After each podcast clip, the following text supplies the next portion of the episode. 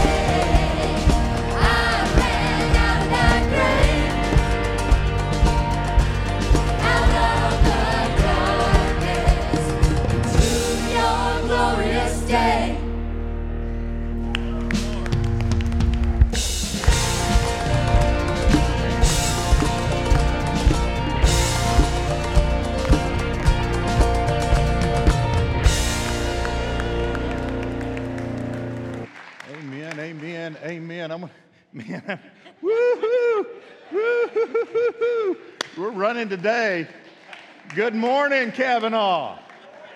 How, how is it to be inside of the church that is really doing something for the Lord this morning? Is it good? Is it good to be here? I am thrilled to be here, and I'm so glad that you are as well. Welcome, welcome, welcome. If you are a first time guest, please fill out one of those guest cards, take it to our Connect counter in the uh, welcome area. we have a gift that we want to give to you, all right? And to all of you, good morning. What a beautiful day. Isn't it gorgeous? I am so thankful the Lord allowed all of that beautiful sun just to rise up from Texas and infiltrate Arkansas. Isn't that great? Thank you, Lord. Thank you, thank you. Hey, this week is the greatest week on the Christian calendar. It's the beginning of Holy Week. This Friday, we celebrate what our Lord Jesus Christ did on Calvary's cross as he shed his blood for the remission of our sins. The cross changes everything. Amen. And that same Jesus who gave his life's blood is here today. He is ready, willing, and able to change your life. And I know he can. We'll prove it from the biblical text this morning and the story we're going to tell about a woman who met Jesus. But before we do that, let's stand up and pray, ask for his presence in this room, and continue worshiping him in spirit and in truth. Heavenly Father, it is a privilege to be in your house with your people. I pray, dear Lord, that you would be lifted up today.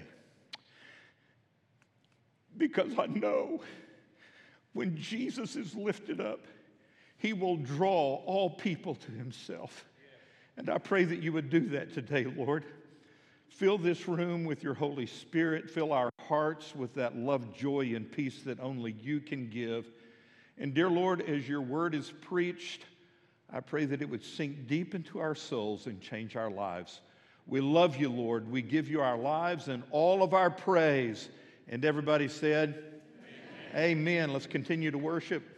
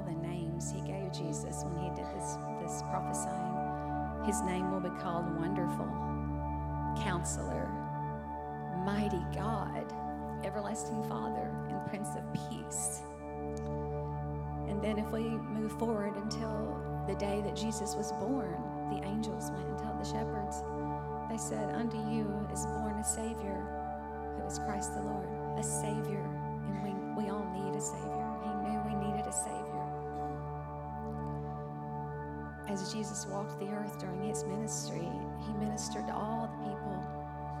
He met their needs. He, he fed them when they were hungry. He healed the sick. He made the lame walk again. He made the paralytic rise up and walk again.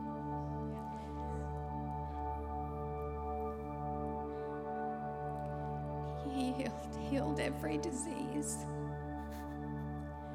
He is everything that we need.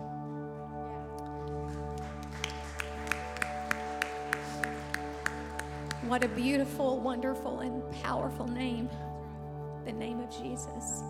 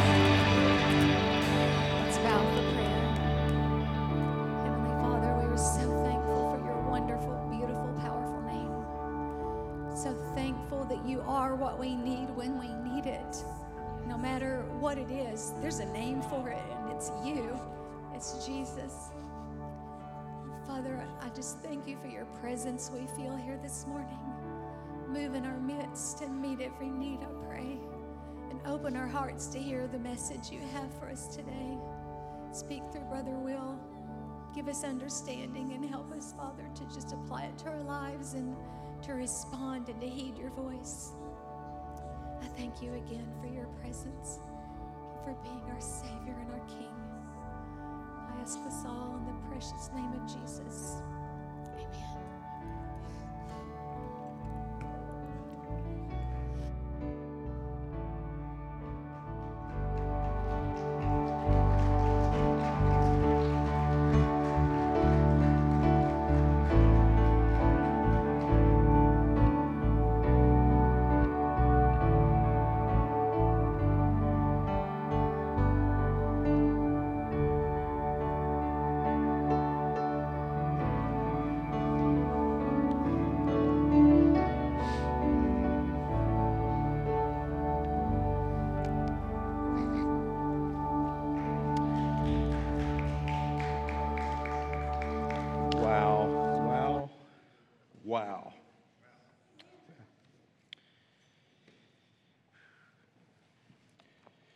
About let's just have the invitation?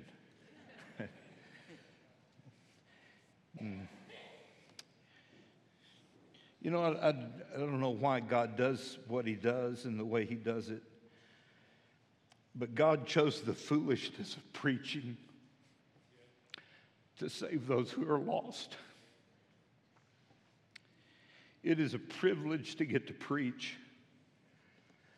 But days like today, I am uh, completely aware of my own human inadequacies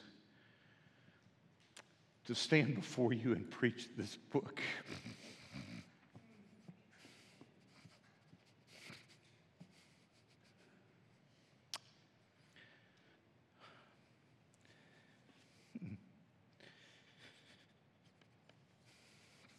So, would you just pray with me today?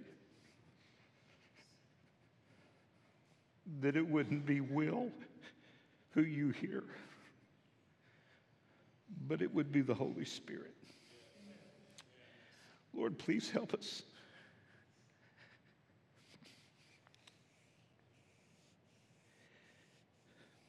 We need you. We need you to speak to us. And so, dear Lord, as I try to speak on the outside, please speak into our hearts. Change us and make us into the people you want us to be. And we'll praise you for it in Jesus' name. Amen.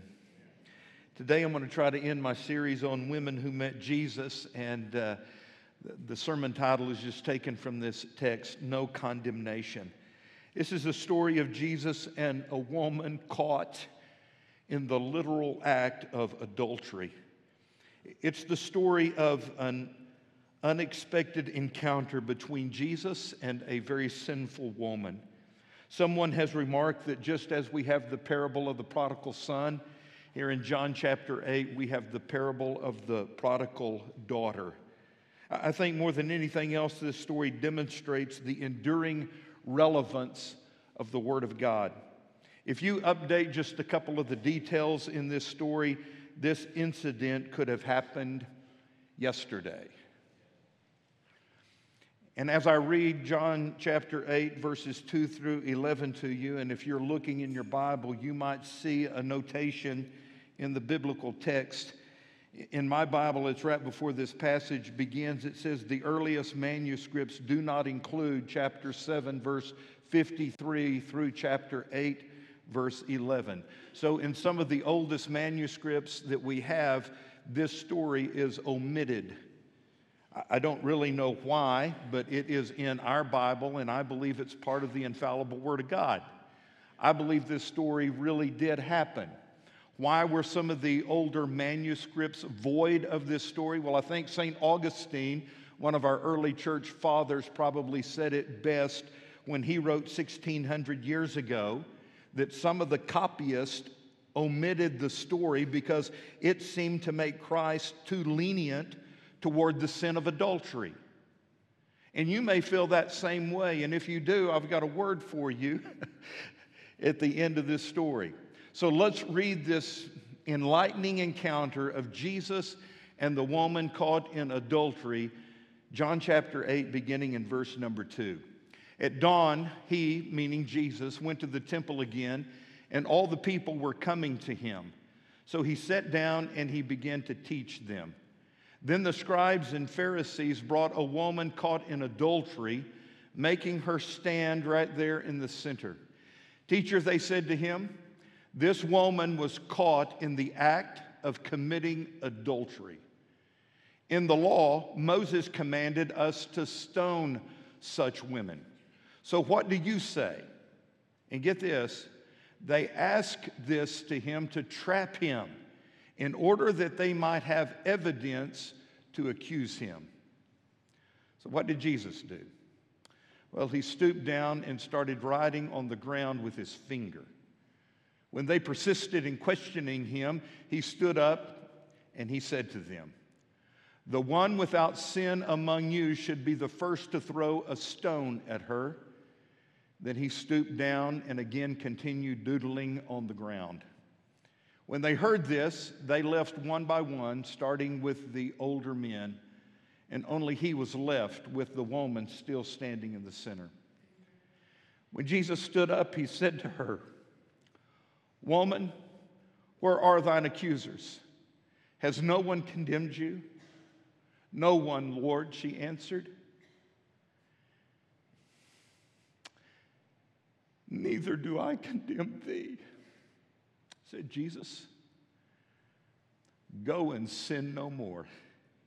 And may the Lord add his blessings to the reading of his word. What an interesting story. What, I, what I'd like to do today is present this, this story in the biblical text to you in the form of a play that's just being, being broadcast or played before you. And in every play, there are acts and scenes. There are five acts in this play. Let me begin with act number one. Act number one is a woman who has been caught. The story begins early one morning when a crowd gathered in the temple courts to hear Jesus teach. The, the Feast of the Tabernacles has just ended, meaning that there are a whole lot of people still in Jerusalem, and all of them wanted to hear Jesus teach.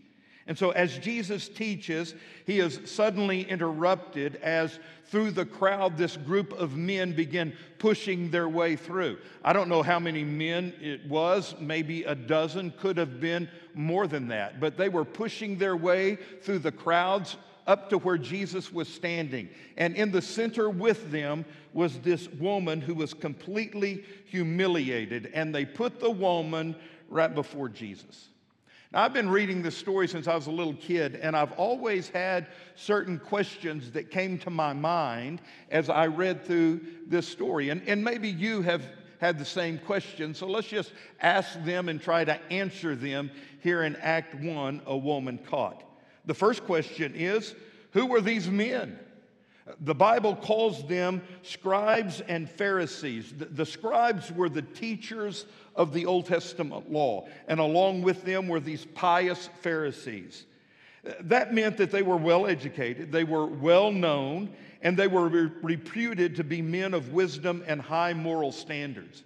If anyone during that day and time had a question about the law of Moses or the Torah, they would go to one of these men, these scribes and Pharisees, to have their questions answered. But although they were very religious, they were not very godly. Let that just sink in for a second. Because there is a huge difference between being religious and being godly. These men were very religious, but they were not godly, and their intentions on this day were not good at all. They are proud, self confident, they are arrogant, ruthless, cunning, and they are thoroughly hypocritical. As this story makes clear, hypocrites make for the worst judges because their zeal to condemn others often hides the evil heart that is in their chest. Other questions arise that we really can't answer, like question number two Who was this woman? I mean, was she single? Was she engaged? Was she married? We don't know. What previous relationship had she with these men who are now accusing her? We don't know. Is she young, a, a teenager? Is she a young adult? Is she middle aged? We don't know. This text tells us all that we do know about this woman. Everything else is just pure speculation on our part. Question number three.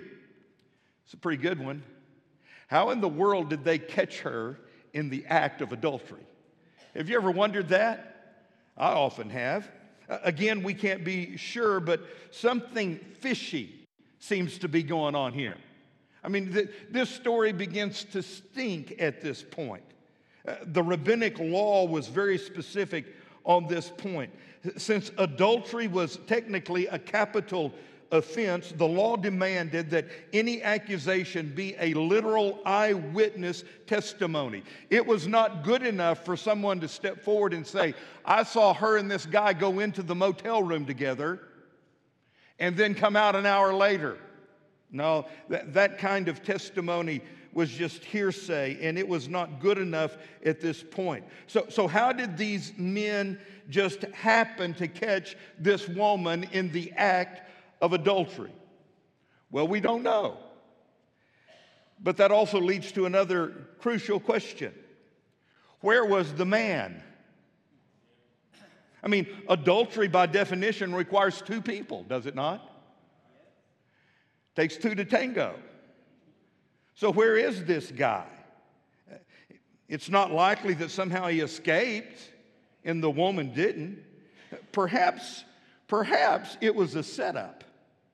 Perhaps they had talked this man into seducing this woman so that they could then catch her in the act of adultery. By prearrangement, they could then let this man go free. You see, these Pharisees and scribes didn't care any about this woman. They could have cared less about her. If this is really a setup, they have already caused adultery to be committed. They would stop at nothing short of murdering her. Why in the world would they go to such extent to do this? Well, don't lose sight of this.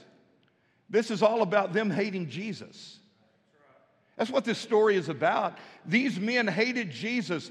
They wanted to trap Jesus. They were going to falsely accuse Jesus of something in this biblical text. And so, if it cost a woman her reputation and even putting her to death, so be it. They hated Jesus. One final question Why did they expose her publicly? I mean, there was no need to do that. And there was no need to bring her before Jesus. Clearly, they weren't simply seeking to punish her. Something much more sinister is at work here. And that leads us to act number two a trap laid. Verse number six literally tells us they ask him all of this to trap him. The religious leaders claim to have caught the woman in the act of adultery. Moses in the Old Testament law said such a person should be stoned to death.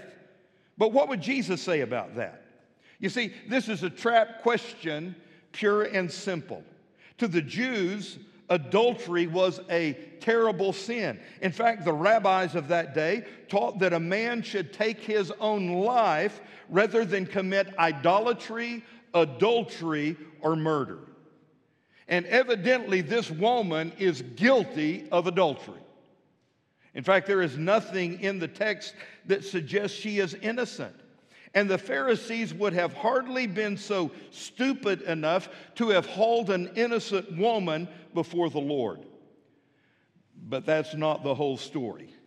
According to Leviticus chapter 20 and Deuteronomy chapter 22, both parties, the man and the woman caught in the act of adultery, were to both be put to death. In fact, Deuteronomy chapter 17 describes the stoning of such two people at the city gates.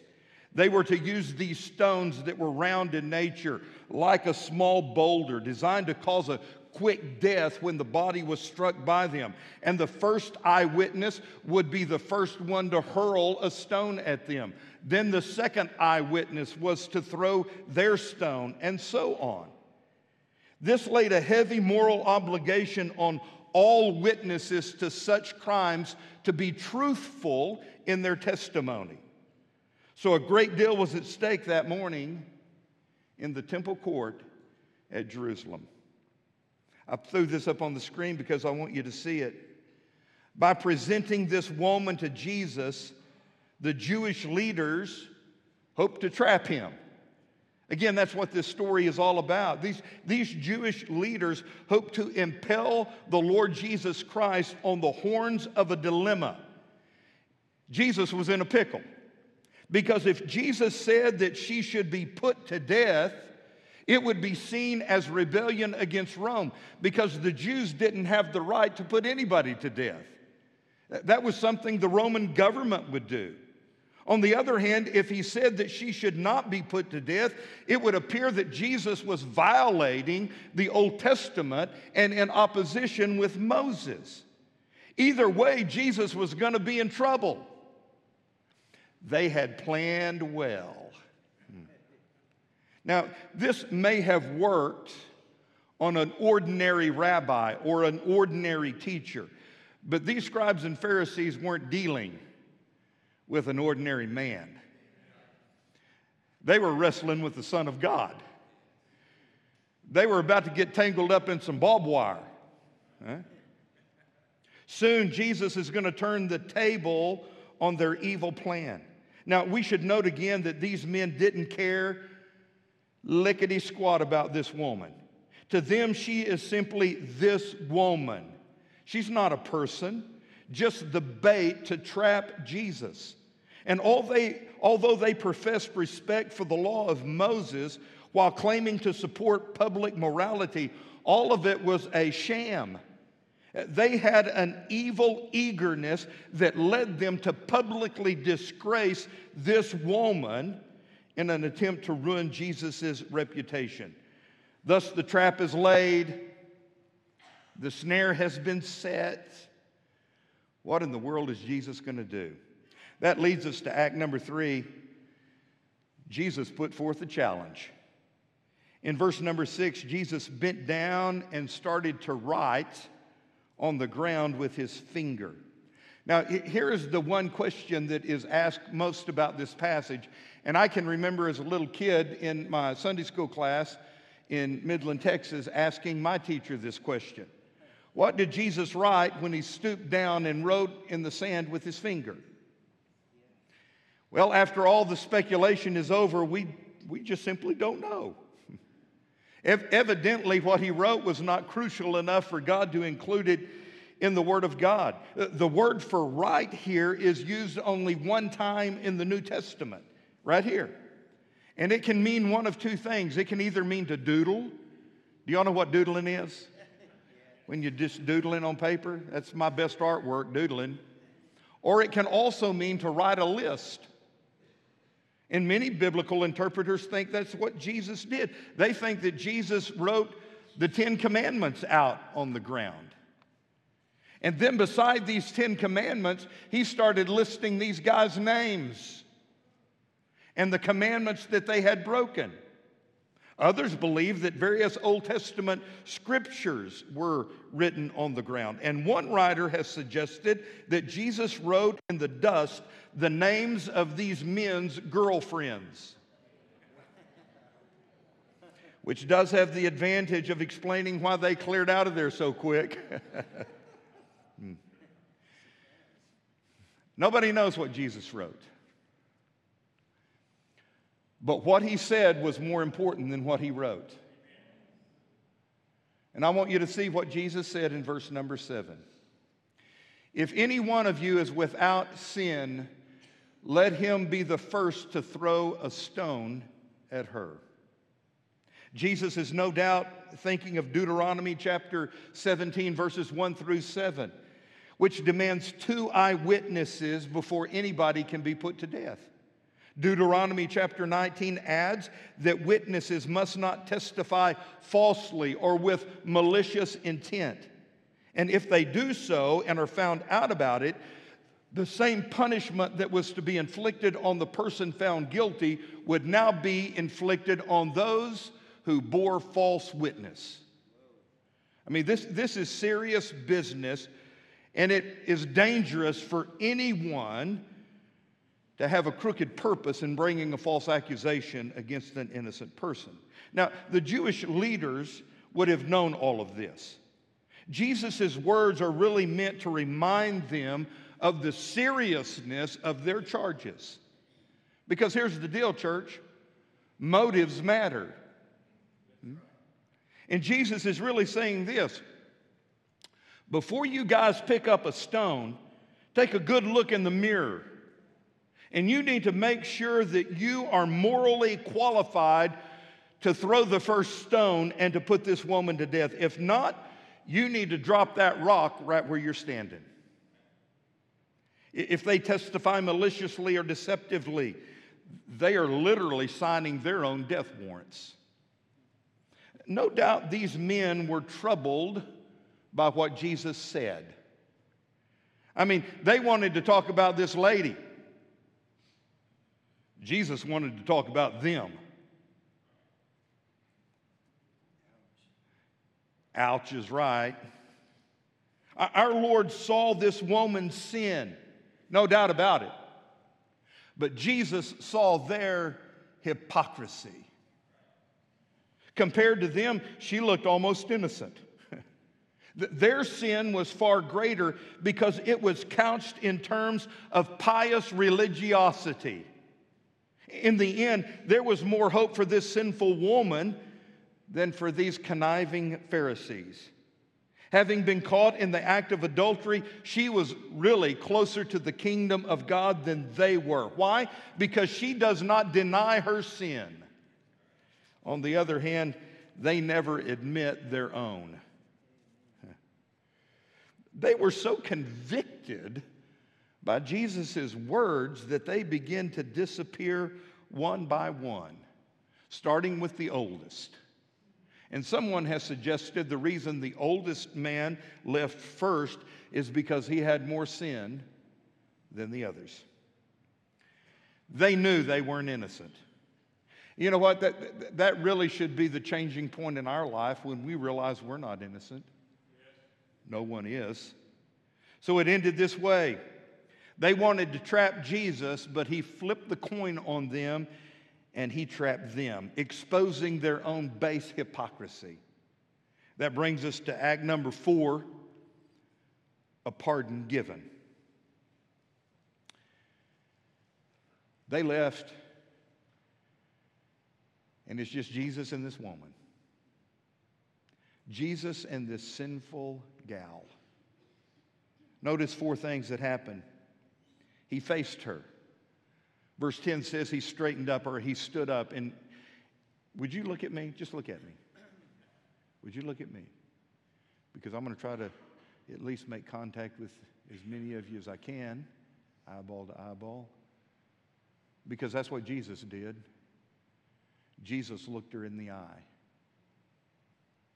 Number two, he asked her a question Woman, where are thine accusers? She said, They've all left, Lord. Then he forgave her. Neither do I condemn thee. That's huge. That is huge. I want you to hang on to that because it, it's, it's the pivoting point of this whole story. Neither do I condemn thee. And then he challenged her go and sin no more. You see, he treated her sin with total honesty. And instead of condemnation, he imparted grace and hope. You know why? Because Jesus did not come into this world to condemn the world, but to set us free. He forgave her sin and he sent her out to start a brand new life. How about an amen? A pardon given. That leads us to Act 5, a debt paid. I'm going to wrap this story up with just a few brief thoughts. All of us, whether you're watching me online or whether you're in this room, all of us are like this woman. We are truly guilty in the eyes of a holy God. All of us have sinned and fallen short of the glory of God. All of us are caught by God's grace. All of us deserve death, damnation, and hell. We are helpless and unable to change our condition. We are doomed and damned unless somebody steps in to help us out. We can't buy our way out of trouble, and we cannot deny our own condition. We are condemned by our own conscience. We are condemned by our true moral guilt, and we are condemned by others. And you know what? If people knew the whole story, if people knew all of those secrets that you're hiding in your closet, they would condemn you even more because that's what we like to do. We really don't know the half of it. But you know what? This is where the gospel message becomes so powerful. Just when we are about to be condemned, Jesus steps in to rescue us.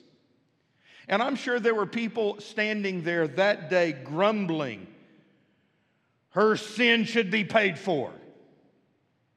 In fact, you may be sitting there this morning thinking, oh man, she got off way too easy. Her sin should be paid for. Can I tell you, it was?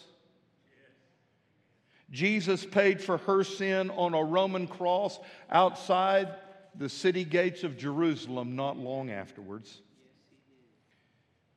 When Jesus said, Neither do I condemn thee, he was saying, I don't condemn you because one day soon I will be condemned for you.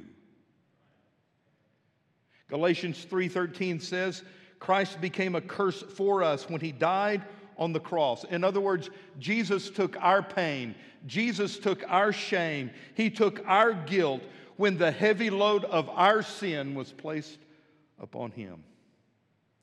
Unless anyone in this room should think, well, adultery must not matter.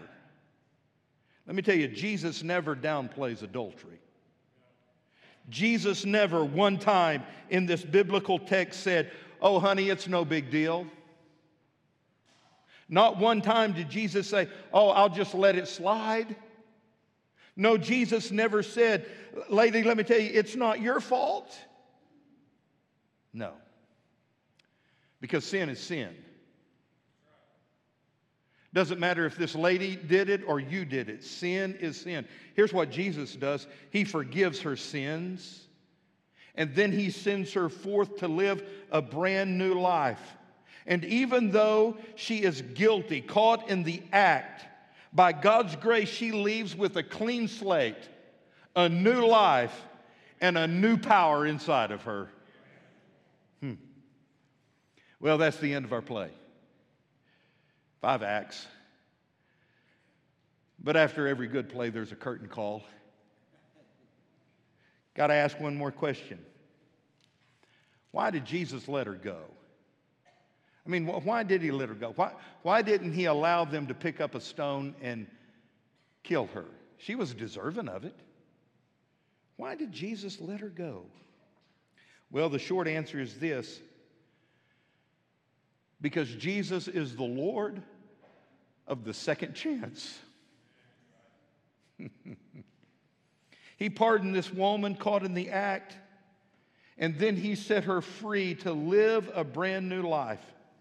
I, I, guess it's easy to see why some people in the early church question this story. Like St. Augustine said, they, they, were just, they were just uneasy with the fact that Jesus might be a little lenient towards adultery.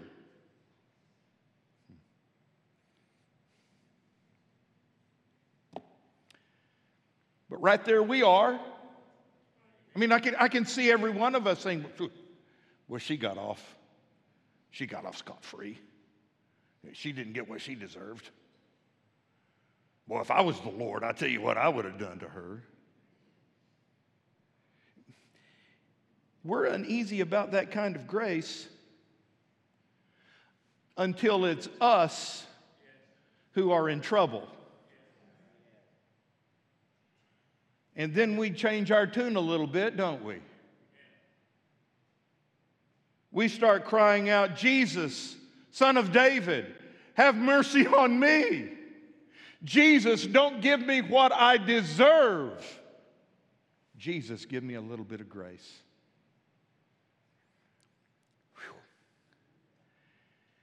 Can I tell you, for one, I am thankful that He is the God of the second chance?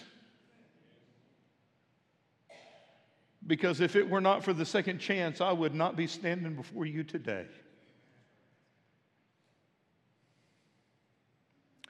I, love the words of this song by Crowder Come as you are.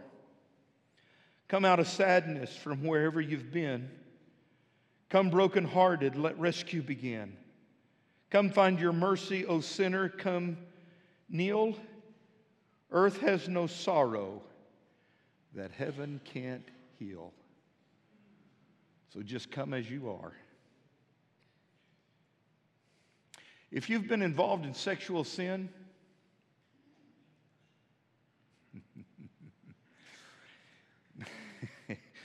and I really don't intend to open up a can of worms here, but I would say that includes most everybody in this room to some extent or another. If you've been involved in sexual sin or in any sin, I've got good news for you today. What Jesus did for this lady 2,000 years ago, He can do for you. You can be forgiven, cleansed, and set free. No wonder they call Jesus the friend of sinners. He is the friend, and we are the sinners.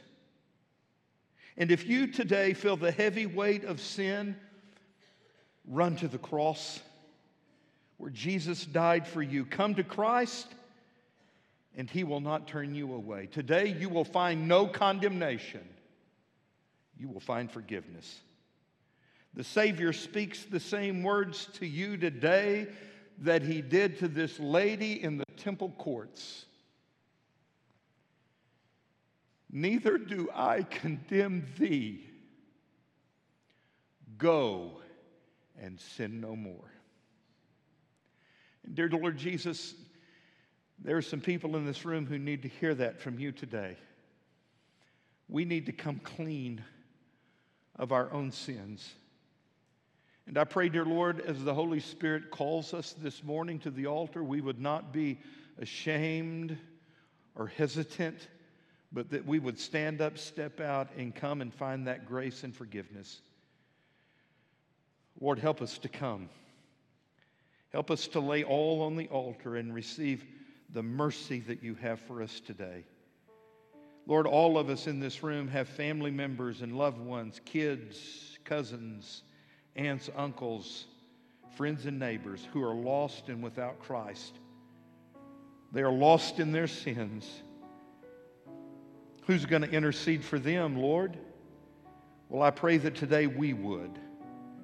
That we would come and pray for those we love who are without Jesus. Lord, others have needs that uh, only you can meet. And I pray that you would meet those needs as we bring them to you. Lord, for those who come, I pray that they would find mercy. In Jesus' name. Would you stand with heads bowed and eyes closed? Praise team's going to sing. Holy Spirit is speaking. Why don't you come and pray right now? Just come on. Come as you are.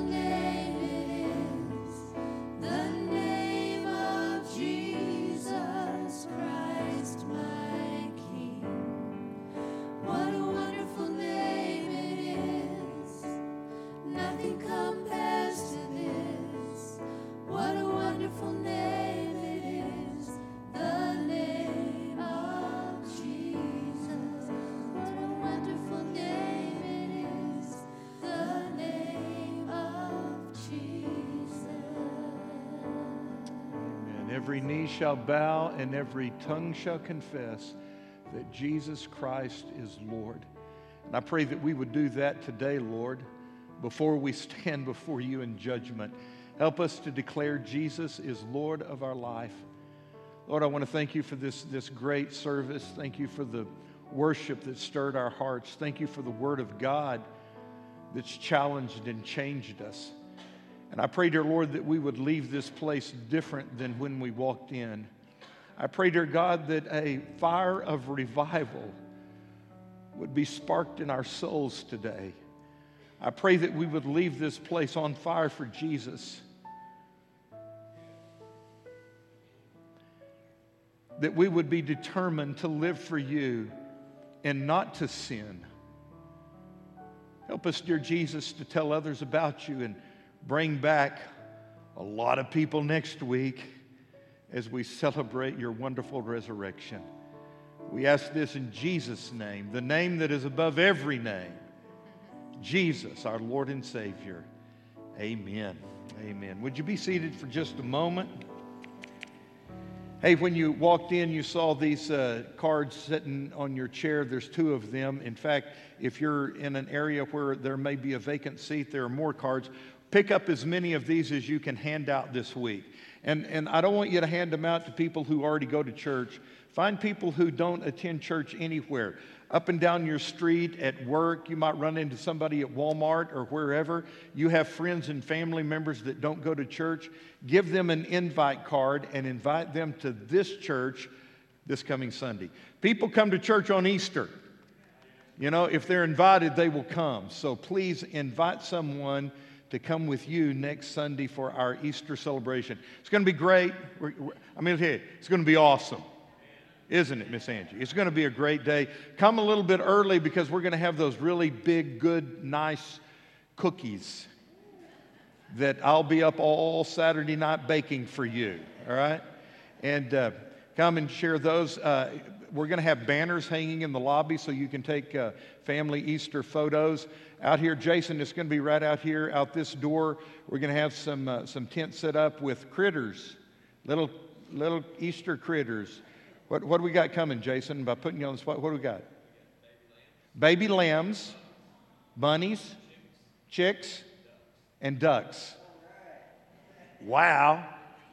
And, and your kids can have pictures with all those critters out there. Isn't that great? I may bring JoJo. Y'all haven't met JoJo. I, I've already got some good stories about my little, puppy, JoJo. Smartest dog I have ever had. And I even said last night in, the, fr- in front of my son, this is the smartest kid I've ever had, right here, JoJo. Anyway, it's going to be a great day next Sunday. Make sure you come. On the back side of this invite card, it's all about our Easter egg hunt. That's going to happen this Saturday at 1 o'clock in the field adjacent to us that we own over here. Uh, Johnny's got, uh, I, I lost count, is like 1,232,422 eggs. And if you want to help stuff them, show up Wednesday morning at 9 o'clock. For every 43 pieces of candy you stuff, you get to eat half a piece of candy, all right? So that's our deal with you. That's going to be this Saturday uh, at 1 o'clock. Invite people for that. Now, about this week. Wednesday night, we're not having church, all right? So if you show up Wednesday night, you can hang out in the parking lot, but that's about it. The reason we're not having it Wednesday is because we're going to have a special Thursday night communion service. Thursday this week is known as Maundy Thursday. It is the day in which Jesus took his disciples to the upper room and instituted the Lord's Supper. So we're going to get real biblical this week and meet on Thursday night and take the Lord's Supper as the family of faith. Ron, I'm so excited about this, and I hope you can come and we'll be here for our upper room communion service. Tune in tonight at 6:30. Don Smith is going to be teaching our Bible lesson. When you walk out the door, make sure you put your offering in the black box. One more thing, I, am going to ask the whole church right before we leave to pray for the Brazel family. Uh, Ralph Brazel is one of the, the best men that we've ever had at Cavanaugh Church. Uh, if I could have a church full of Ralph Brazels, I would have the best church in the world. Uh, Ralph was just a, a wonderful man. He loved his family, he loved his God, and now he's worshiping his Savior in heaven. Uh, Thursday morning, Ralph got his calling card from the Lord, and he got to go to heaven. We're going to celebrate his life and his homegoing this Friday. And I think that's kind of significant. On Good Friday, we're going to celebrate the life of Ralph Brazel. Uh, it's going to be right here in this sanctuary at 11 o'clock. If you can't make it to that celebration service, make sure you pray for Ralph's family. They certainly need our support today. I want you to know that you are loved. I love you, the staff loves you. That ain't nothing compared to the love God has for you. So walk out of here today with your head high and your chest out because God loves you. You're dismissed.